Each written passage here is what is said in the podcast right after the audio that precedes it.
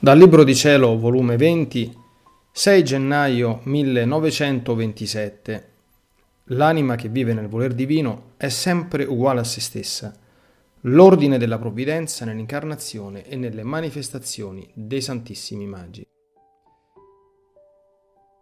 Stavo facendo i miei soliti atti nel supremo volere ed il mio dolce Gesù è uscito da dentro il mio interno e stendendomi le braccia mi abbracciava ma mi stringeva tanto forte a sé che io restavo tutta coperta da Gesù e mi ha detto, Figlia mia, non sono contento se non ti vedo tutta coperta di me e tanto sperduta in me da non riconoscere più te in te, ma solo me in te. Poi ha soggiunto, Figlia mia, chi vive nella mia volontà è sempre uguale a se stesso. I suoi atti simboleggiano la luce che si diffonde ugualmente dietro, avanti, a destra e a sinistra. Al più, se contiene più forza di luce, si allarga di più, ma sempre uguale si diffonde, nell'allargare la circonferenza di luce intorno a sé. Ora gli atti fatti nel mio volere, simboleggiando la luce, come l'atto della creatura entra in esso, così abbraccia il passato, il presente ed il futuro, e non difettando di pienezza di luce, si allarga ovunque e prende come d'un sol colpo tutti, nella circonferenza della sua luce interminabile. Perciò, per chi vive nel fiat divino, nessuno può dire, per quanto bene facciano, io sono simile a te. Però essa sola può dire, io sono simile a colui che mi ha creata, ciò che fa lui faccio io. Una è la luce che ci investe, una è la forza, una è la volontà. Onde dopo di ciò stavo pensando ai santi magi, quando visitarono il bambinello Gesù nella grotta di Betlemme. Ed il mio sempre amabile Gesù mi ha detto, Figlia mia, vedi l'ordine della mia provvidenza divina.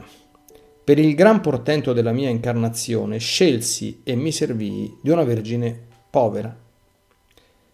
Per custode che mi faceva da padre, il Vergine San Giuseppe, tanto povero che aveva bisogno di lavorare per sostenerci la vita. Vedi come nell'opera più grande, e più grande non poteva essere, il mistero dell'incarnazione, ci serviamo di persone che all'apparenza non danno all'occhio a nessuno. Perché le dignità, gli scettri, le ricchezze sono sempre fumi che accecano l'anima e gli impediscono di penetrare negli arcani celesti per ricevere un atto grande di Dio e lo stesso Dio.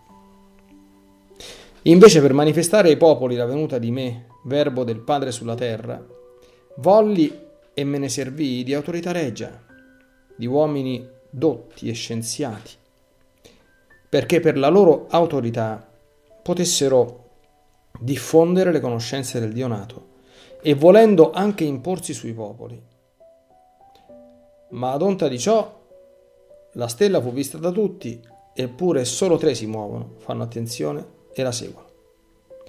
Ciò dice che tra tutti solo loro possedevano un certo dominio di loro stessi, che formando un posticino di vuoto nel loro interno, oltre alla vista della stella, sentirono la mia chiamata, che faceva eco nel loro interno, e non curando sacrifici, né dicerie, né burle, perché partivano per un punto ignoto, e molte ne dovettero sentire, ma loro nulla curando e dominando loro stessi, seguirono la stella unita alla mia chiamata, che più che stella parlante risuonava nel loro interno, li illuminava, li allettava e diceva tante cose di colui che dovevano visitare.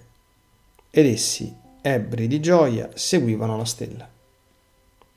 Vedi dunque che per dare il gran dono dell'incarnazione ci voleva una vergine che non avesse volontà umana, che fosse più di cielo che di terra e che un miracolo continuo la disponesse al gran portento.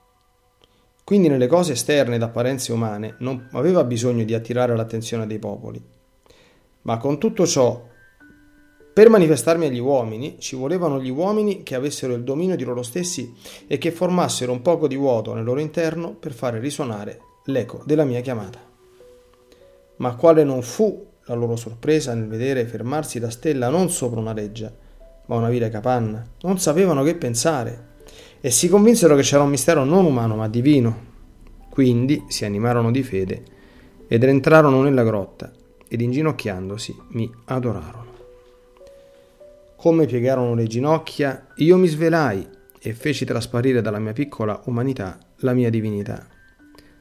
E mi conobbero che ero il re dei re, colui che veniva a salvarli, e loro pronti si esibirono a servirmi e a mettere la vita per amore mio.